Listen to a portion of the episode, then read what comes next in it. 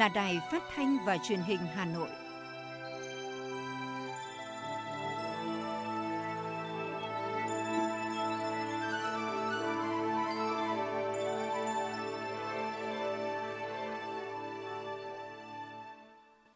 Thưa quý vị và các bạn, bây giờ là chương trình thời sự của Đài Phát thanh và Truyền hình Hà Nội, phát trực tiếp trên sóng phát thanh tần số FM 90 MHz. Chương trình tối nay thứ bảy, ngày 22 tháng 1 năm 2022 có những nội dung chính sau đây. Chủ tịch nước Nguyễn Xuân Phúc và kiều bào dân hương tại Hoàng Thành thả cá chép ở ao cá Bắc Hồ. Thủ tướng Chính phủ Phạm Minh Chính dự và phát biểu chỉ đạo tại hội nghị tổng kết 2 năm, Việt Nam đảm nhiệm cương vị Ủy viên không thường trực Hội đồng Bảo an Liên Hợp Quốc nhiệm kỳ 2020-2021. Lãnh đạo thành phố Hà Nội dâng hương tưởng niệm đồng chí Nguyễn Phong Sắc.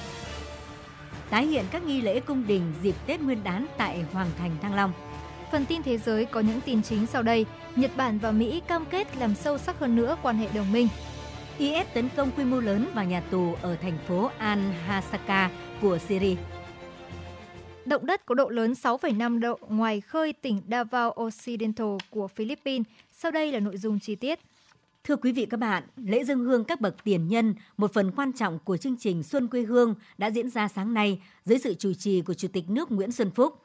Chủ tịch nước Nguyễn Xuân Phúc đã chào mừng gần 60 kiều bào ở khắp mọi nơi trên thế giới vượt qua chặng đường dài trong điều kiện đi lại khó khăn do đại dịch COVID-19 để về thăm quê hương, tham dự chương trình Xuân quê hương năm 2022, chia tay năm Tân Sửu và đón chào năm Nhâm Dần năm 2022. Tại Điện Kính Thiên, nơi đã từng là cung điện quan trọng bậc nhất, nơi cử hành các nghi lễ long trọng nhất của triều đình trong khu trung tâm Hoàng Thành Thăng Long, Hà Nội – Chủ tịch nước Nguyễn Xuân Phúc, phu nhân cùng các kiều bào đại diện cho 5,3 triệu người Việt Nam ở nước ngoài đã thành kính dân hương, tưởng nhớ các bậc tiền nhân, những người đã có công dựng nước giữ nước, thống nhất Giang Sơn và bảo vệ toàn vẹn Tổ quốc Việt Nam yêu dấu.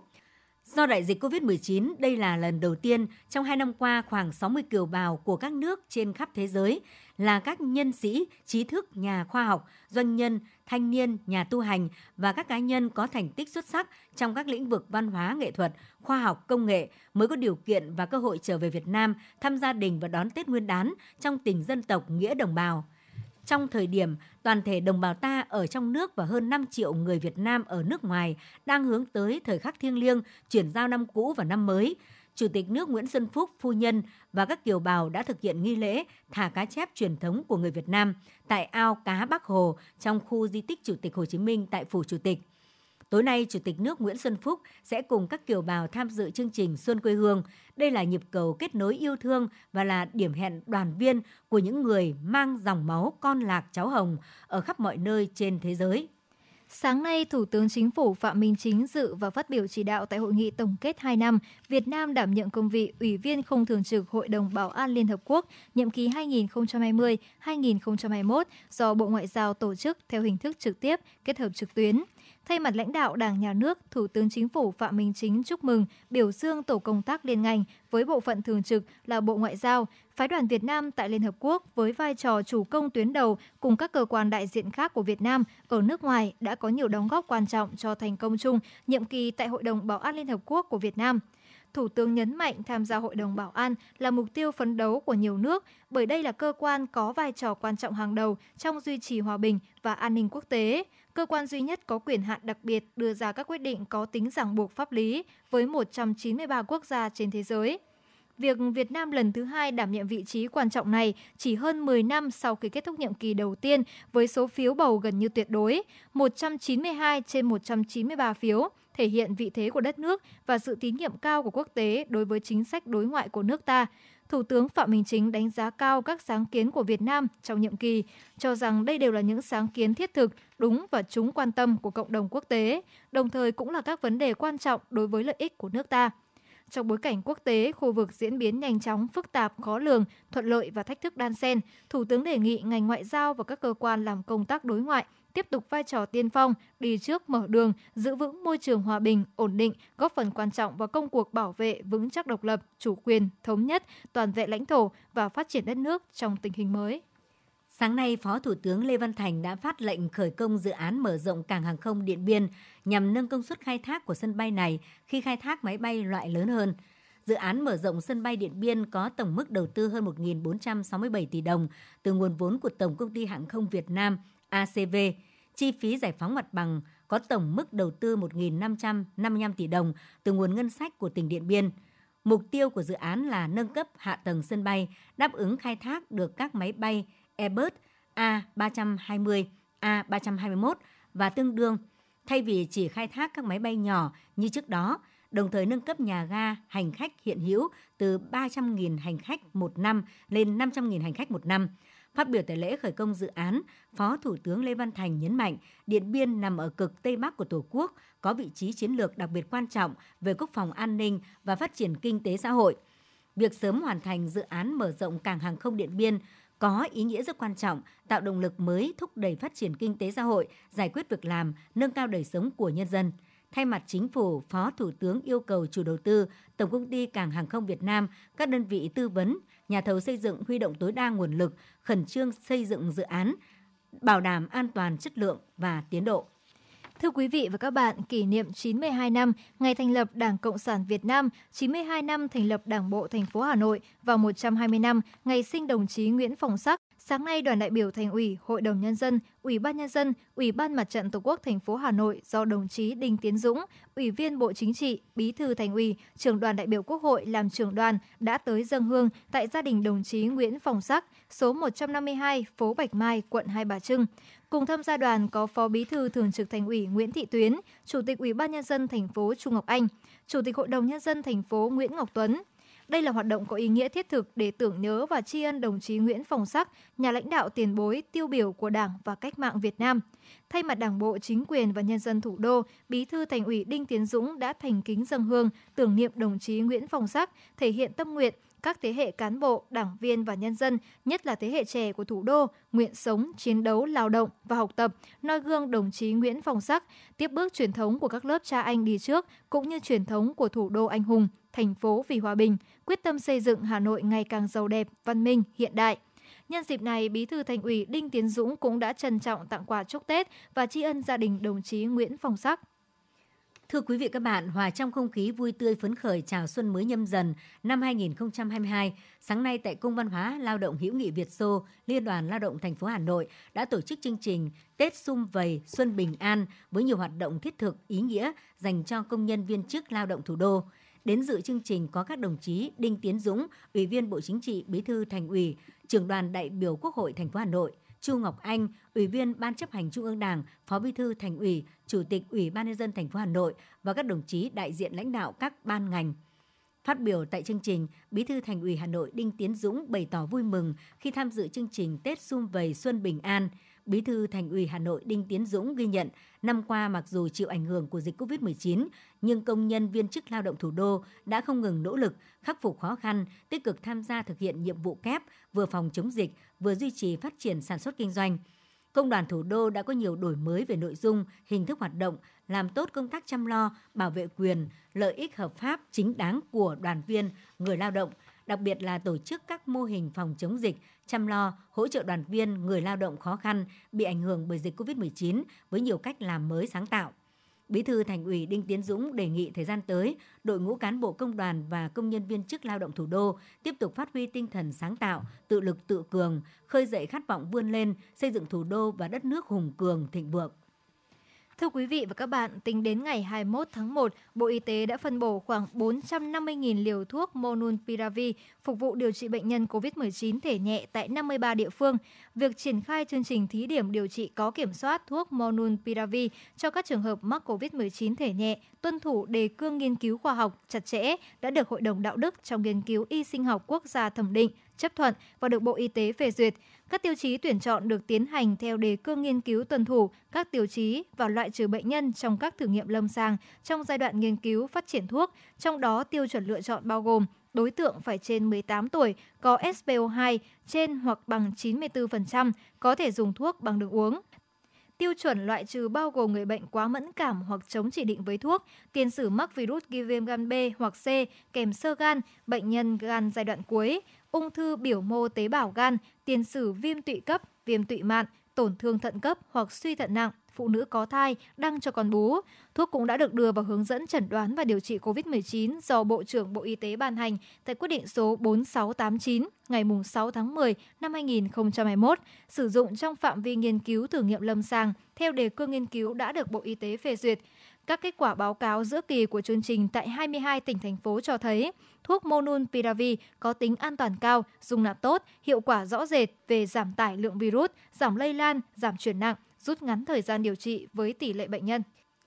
Theo Bộ trưởng Bộ Y tế, số ca nhiễm COVID-19 trong giai đoạn vừa qua tăng do biến thể Delta có tốc độ lây lan nhanh, đột ngột, gây quá tải hệ thống y tế của một số địa phương. Tuy nhiên, so với thời điểm tháng 8, 9 năm ngoái, số ca tử vong hiện đã giảm, đặc biệt số ca bệnh nặng giảm đến 75% so với thời kỳ đỉnh dịch. Trong thời gian tới, ngành y tế vẫn tập trung công tác phòng chống dịch, giảm nguy cơ các ca mắc COVID-19 chuyển nặng và tử vong, đồng thời các trạm y tế lưu động luôn sẵn sàng khi dịch diễn biến phức tạp. Bộ Y tế cũng nỗ lực bảo đảm đủ thuốc, trang thiết bị, vật tư cho điều trị, bảo đảm tất cả mọi người nhiễm virus SARS-CoV-2 đều được quản lý, chăm sóc y tế phù hợp, được tiếp cận dịch vụ y tế nhanh và sớm ngay tại địa bàn và đẩy nhanh tốc độ tiêm chủng vaccine phòng COVID-19, không để sót người có bệnh nền tuổi cao, nhất là việc hoàn thành tiêm phủ mũi 3. Trong giai đoạn bình thường mới, hiện nay các địa phương trên toàn quốc tập trung triển khai chiến dịch bảo vệ đối tượng nguy cơ, thực hiện phân loại, sàng lọc các đối tượng theo quyết định 5 năm, 2 năm, hướng dẫn phân loại nguy cơ người nhiễm SARS-CoV-2 và xử trí, cách ly, điều trị.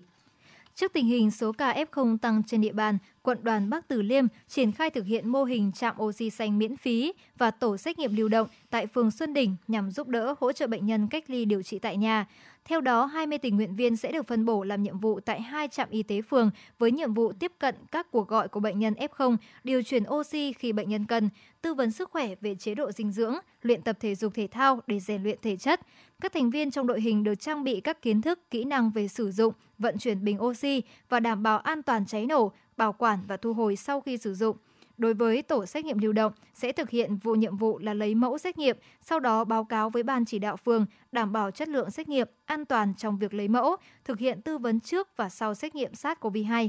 việc đưa vào hoạt động hai đội hình là trạm oxy xanh và tổ xét nghiệm lưu động của thanh niên góp phần hỗ trợ công tác điều trị F0 tại nhà tại các địa phương được hiệu quả, giảm thiểu áp lực công việc cho lực lượng y tế tuyến đầu.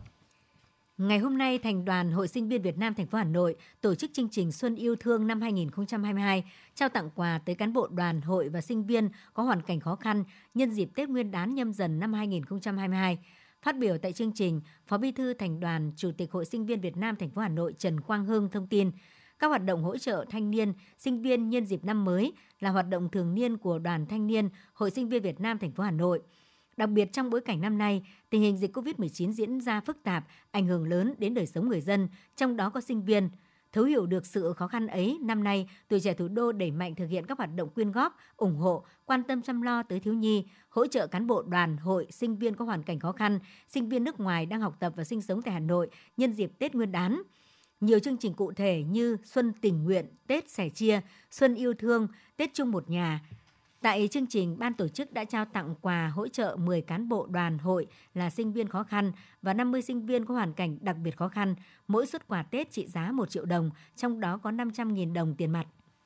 Theo Tổng cục Hải quan, trong 15 ngày đầu tiên của năm mới 2022, từ ngày 1 tháng 1 đến ngày 15 tháng 1 năm 2022, tổng giá trị hàng hóa xuất khẩu của Việt Nam chỉ đạt gần 12,96 tỷ đô la Mỹ, giảm 30,6% so với kỳ 2 của tháng 12 năm 2021 trị giá xuất khẩu hàng hóa trong nửa đầu tháng 1 năm 2022 giảm so với nửa cuối tháng 12 năm 2021 ở nhiều nhóm hàng chủ lực như máy vi tính, sản phẩm điện tử và linh kiện giảm 1,21 tỷ đô la Mỹ, giảm 43,5% điện thoại các loại và linh kiện giảm 1,2 tỷ đô la Mỹ, giảm 39,5%, máy móc thiết bị dụng cụ và phụ tùng khác giảm hơn 1 tỷ đô la Mỹ, giảm 42,2%, hàng dệt may giảm đạt 576 triệu đô la Mỹ, giảm 28,5%. Số liệu của Tổng cục Hải quan cũng cho biết trị giá xuất khẩu hàng hóa của các doanh nghiệp có vốn đầu tư trực tiếp nước ngoài FDI trong nửa đầu tháng 1 của năm 2022 đạt 9,13 tỷ đô la Mỹ, giảm 29,4% so với nửa cuối tháng 12 năm 2021 và giảm 7,6% so với cùng kỳ của năm 2021. Dù giảm, song trị giá xuất khẩu của khối doanh nghiệp FDI vẫn chiếm đến 70,5% tổng trị giá xuất khẩu của cả nước.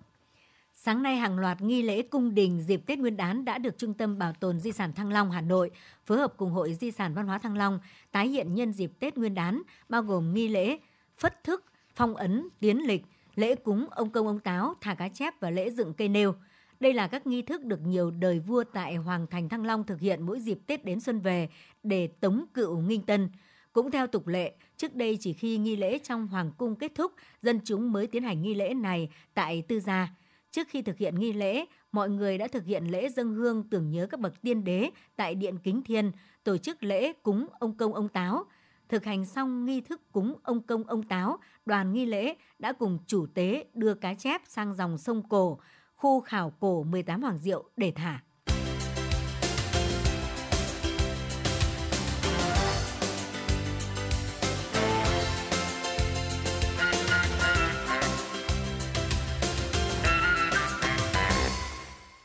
Quý vị và các bạn, vào những ngày này, không khí tại xã Tích Giang, huyện Phúc Thọ, Hà Nội trở nên nô nức nhộn nhịp hơn bao giờ hết. Các chủ vườn hoa cây cảnh đang tất bật cắt tỉa, vào đất, lên chậu, sẵn sàng phục vụ khách chơi Tết nhâm dần 2022.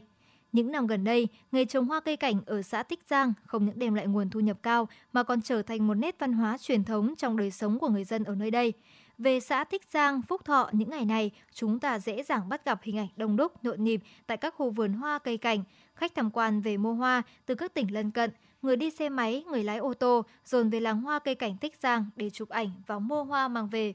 Ông Hoàng Xuân Minh, xã Tích Giang, huyện Phúc Thọ chia sẻ, mỗi dịp Tết đến xuân về, trên bàn thờ gia tiên của nhiều gia đình đều có một bình cây phát lộc tươi xanh, tượng trưng cho mong ước năm mới nhiều tài lộc. Bởi thế, từ đầu tháng chạp, nhiều nông dân xã Tích Giang, huyện Phúc Thọ lại tất bật chăm sóc, tỉa lá cho những ruộng cây phát lộc để phục vụ nhu cầu tiêu dùng. Đến xã Tích Giang thời điểm này, xen lẫn những ruộng ngô, cây cảnh là những ruộng phát lộc tươi xanh được che chắn cẩn thận bằng lưới đen, ông Minh cho biết.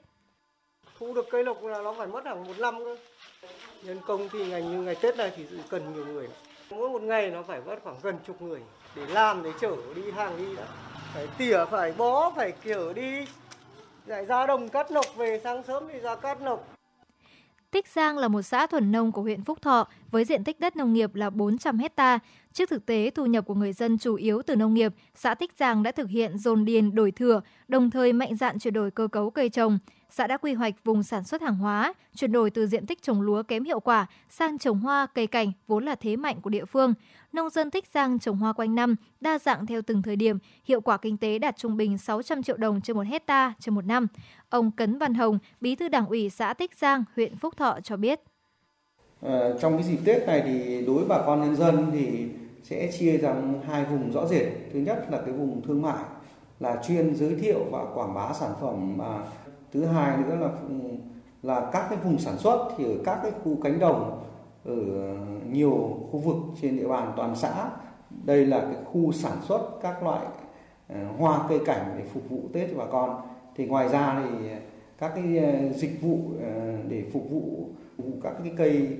cái cây cảnh thông thường thì còn có các cái phục vụ các, các loại cây cao cấp như cây công trình và cái cây bóng mát để phục vụ uh, cho bà con nhân dân trong và trong dịp Tết và ngoài dịp Tết. Theo bà Hoàng Thị Tuyết, Phó trưởng phòng Kinh tế huyện Phúc Thọ, Tích Giang là một trong những xã của huyện Phúc Thọ nằm trong quy hoạch vành đai xanh của thủ đô Hà Nội. Do vậy, chủ trương phát triển nông nghiệp sinh thái theo hướng hàng hóa được lãnh đạo địa phương đặc biệt quan tâm. Sau khi thực hiện dồn điền đổi thừa, Tích Giang đã có bước chuyển đổi mạnh mẽ cơ cấu sản xuất nông nghiệp. Bà Tuyết chia sẻ. Phòng thăm tiếp tục tham mưu để hoàn thành cái đề án phát triển hoa cây cảnh ấy. Thế mà cũng tham mưu để mời các nhà khoa học, các cơ quan chuyên ngành của thành phố này về lại tiếp tục đưa những cái tiến bộ kỹ thuật mới vào để cho bà con nông dân được tiếp cận. Gắn với chương trình xây dựng nông thôn mới, xã Tích Giang đã được Ủy ban Nhân dân huyện Phúc Thọ phê duyệt 86,5 hecta từ lúa sang trồng hoa. Việc chuyển đổi cơ cấu cây trồng từ diện tích lúa kém hiệu quả sang trồng hoa cây cảnh góp phần nâng cao thu nhập cho người dân trên cùng một đơn vị diện tích canh tác. Nhờ sự năng động nhạy bén, người dân và chính quyền xã Tích Giang đang tạo nên vùng hoa trọng điểm của huyện Phúc Thọ. Thưa quý vị các bạn, như vậy là đại dịch COVID-19 đã chuẩn bị bước sang năm thứ ba. Theo dữ liệu mới nhất từ Quỹ Nhi đồng Liên Hợp Quốc, trong tổng số trẻ em trên toàn cầu, cứ 7 em thì có ít nhất một em bị ảnh hưởng trực tiếp bởi các đợt phong tỏa. đã có hơn 1,6 tỷ trẻ em phải hứng chịu những thiệt hại nhất định về giáo dục. Tại nước ta suốt thời gian qua, học sinh nhiều nơi phải chuyển đổi từ hình thức học trực tiếp sang gián tiếp, không được đến trường trong thời gian dài, toàn bộ hoạt động học giao lưu của học sinh đều thực hiện trên môi trường mạng. Cùng với đó, việc chỉ ở trong nhà quá lâu khiến tâm lý nhiều học sinh bị ảnh hưởng tiêu cực, phản ánh của phóng viên thời sự. Ở trong nhà ở ngày thì con căng thẳng hơn rất là nhiều. Ngày nào cũng chỉ gọi là vùi đầu vào sách vở và mình cũng không cảm giác là mình không thoát đi đâu được. Ngày nào cũng chỉ học thế thôi thì cái việc tâm lý nó ảnh hưởng như thế thì nó cũng sẽ ảnh hưởng đến rất nhiều cái việc học của con là lúc nào con cũng trong trạng thái bực bội và đôi khi bố mẹ mà hỏi đến ấy thì ờ, con cũng hay có những cái phản ứng nó hơi thái quá hơn so với bình thường. Và mình, một vài lần mình về nhà thì khi mà mình hỏi con ờ, trao đổi với con là ví dụ như hôm nay con học thế nào? thì có lúc con căng thẳng quá thì ờ, con khóc. Con cũng nói là con học tiếp thu bài học không vào. Tức là cũng có rất nhiều những cái mà dấu hiệu để mình thấy là con nó đang bị căng thẳng quá mức. Nó hay cáu gắt và thi thoảng nếu như mà vợ chồng chúng tôi mà có ép cháu học hay là cái gì đó thì cháu nổi khùng lên. Cái thời gian lúc ban đầu ấy thì tôi ờ, cảm thấy rất là tức giận bởi vì tại sao con mình mà mình nói mà nó lại nổi khùng với mình, có nghĩa là mình cho là con đang rất là láo. Thế nhưng mà sau đó thì cũng đi ờ, tham vấn nhiều bác sĩ tâm lý thì người ta nói rằng là đó là do cháu cũng đang bị ức chế do phải học một thời gian dài kỳ thi đến bọn em luôn cảm thấy rất là bất an. Bọn em thường xuyên tâm sự với nhau về những cái khó khăn và khúc mắc trong buổi học. Một số bạn thì là vấn đề về sức khỏe một số bạn thì lại là vấn đề về điều kiện. Thế là nhiều khi bọn em không thể nào bắt kịp được với những gì mà thầy cô giáo nói. À, đôi khi thì nhìn vào xong rồi um, thấy rất là mệt. Các em đã chia sẻ rất nhiều những cái áp lực của mình. Và có những em đã trao đổi với chúng tôi rằng là thưa cô đến 2 tuần con chưa ra khỏi nhà hôm nào cố lắm thì con mới trèo lên trên tầng thượng của con con đứng vài ba phút đó là chia sẻ của một số phụ huynh và học sinh ở Hà Nội. Rõ ràng những ảnh hưởng tiêu cực do việc học online quá dài luôn hiện hữu và phát triển mức độ từng ngày. Song không phải cha mẹ nào cũng để tâm hay đủ khả năng để nhận biết được mức độ nguy hại của nó với con mình. Và đến khi phải nhờ can thiệp tâm lý thì bệnh đã chuyển biến nặng, thậm chí là những vụ việc đau lòng cũng đã xảy ra. Vụ việc một nam sinh lớp 6 ở chung cư Goldmark City Hà Nội nhảy lầu tự tử do áp lực học hành cách đây không lâu vẫn khiến dư luận bàng hoàng. Các bậc làm cha làm mẹ thì hoang mang. Trong hơn 20 năm làm nghề, chưa có lúc nào mà tiến sĩ Vũ Thu Hương lại phải tiếp nhận nhiều yêu cầu được tư vấn tâm lý cho con từ phía các phụ huynh như hiện nay, trong đó chán học, chống đối, stress hay thậm chí là trầm cảm là tình trạng mà nhiều học sinh đã và đang gặp phải. Các con trở nên thiếu bình tĩnh, uh, mất kiên nhẫn, rất là nhiều bạn ờ, gây gổ với mọi người, chưa kể nhiều cháu ờ, thích ờ, và nghiện game và nghiện đến mức độ là bố mẹ bắt đầu rơi vào tình trạng rối loạn căng thẳng, không biết làm thế nào để cứu chữa cho con mình. Ảnh hưởng tiêu cực tới tâm lý học sinh thì ngày càng gia tăng, nhưng không phải lúc nào các em cũng được nhận diện đúng từ phía cha mẹ và nhà trường và cả ngành giáo dục. Chính vì thế, nhiều trẻ bị phó mặc để đối diện với tình trạng tinh thần bất ổn của mình. Phó giáo sư Trần Thu Hương, chuyên gia tâm lý cho biết thêm. Khá nhiều các bố các mẹ thì ờ, bỏ lường đấy, tức là ừ, cho các con tự giải quyết các vấn đề. Và vì vậy thì nó nó sẽ tạo ra những cái sự xung đột và những cái mâu thuẫn rất là lớn ở trong gia đình giữa bố mẹ với con cái. Cho đến khi mà các vấn đề của các con nặng hơn nhiều và thậm chí là có những cái hệ quả lớn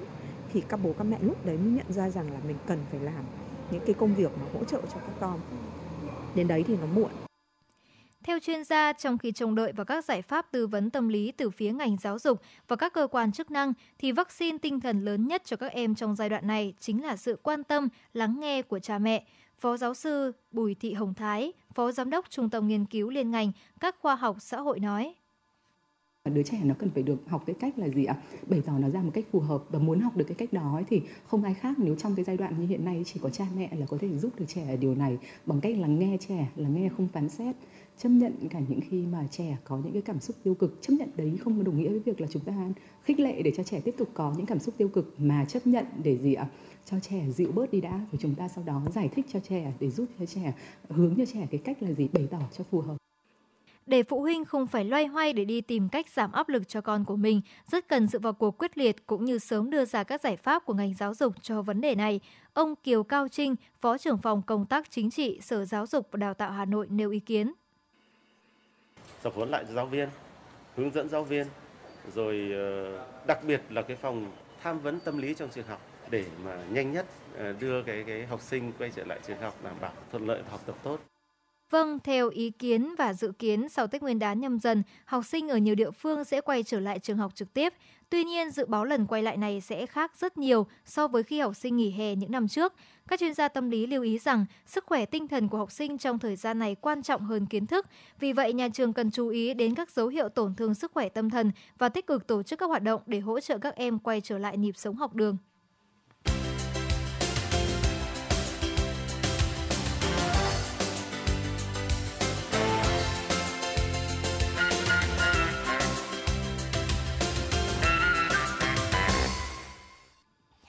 Xin chuyển sang phần tin thế giới. Đêm qua và dạng sáng nay theo giờ Nhật Bản, Nhật Bản và Mỹ đã tổ chức hội nghị thượng đỉnh trực tuyến, trong đó lãnh đạo hai nước tái khẳng định sẽ làm sâu sắc hơn nữa quan hệ đồng minh. Tại hội nghị, lãnh đạo hai nước cam kết sẽ tăng cường hợp tác trên nhiều lĩnh vực, hướng tới hiện thực hóa một khu vực Ấn Độ Dương, Thái Bình Dương tự do và rộng mở, đồng thời làm sâu sắc hơn nữa quan hệ với các đối tác ở châu Âu và Hiệp hội các quốc gia Đông Nam Á ASEAN có chung quan điểm giá trị.